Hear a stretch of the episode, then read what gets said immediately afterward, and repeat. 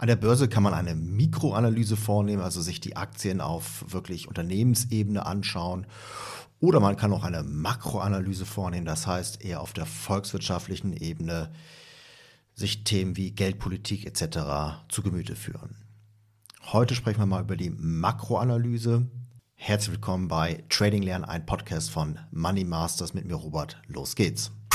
Ja, was bewegt Aktien? Ist es äh, das Umsatzwachstum, Gewinnwachstum? Sind es irgendwelche Stories, Trends etc.? Oder ist es vielleicht etwas noch ganz anderes? Ein Irrglaube, besonders bei Anfängern, ist, dass steigende Kurse und Wirtschaftswachstum einhergehen. Doch das ist eben nur ein Irrglaube, denn wenn das so wäre, müssten ja in den letzten 20, 30 Jahren chinesische Aktienindizes viel bessere Renditen gezeigt haben als zum Beispiel europäische oder US-amerikanische Aktienindizes. Das ist aber nicht der Fall.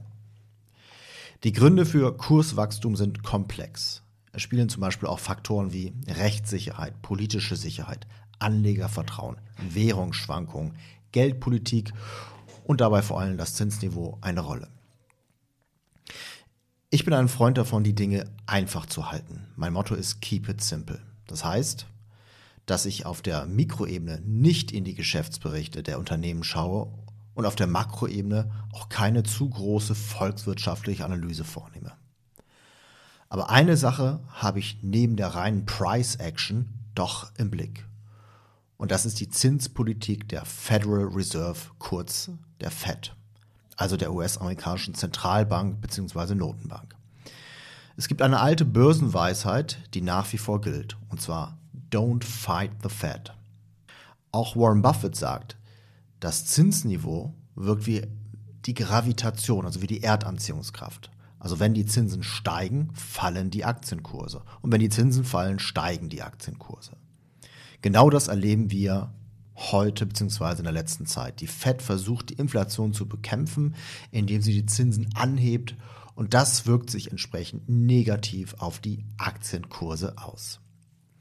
Die Investoren bangen von Notenbanksitzung zu Notenbanksitzung und deuten die Zeichen und lesen zwischen den Zeilen, wenn der Vorsitzende der FED in der Pressekonferenz vors Mikrofon tritt. Wie lange werden die Zinsen weiter angehoben? Haben wir das Plateau bereits erreicht? Wann werden die Zinsen wieder fallen? Diese Fragen entscheiden über die globalen Finanzströme.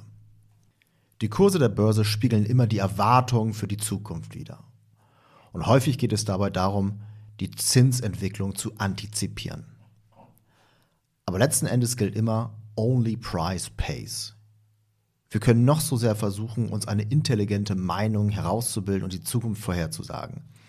Am wichtigsten bleibt, immer ein Auge auf die Kursentwicklung selbst zu werfen und das Momentum zu lesen. Wenn dir dieser Podcast gefällt, gib mir gerne ein Like und auch einen positiven Kommentar und komm doch auch einfach mal in unsere kostenlose Online-Gruppe, wo wir uns zum Thema Investing und Trading austauschen können. Den Link findest du unter money-masters.de slash Gruppeneinladung.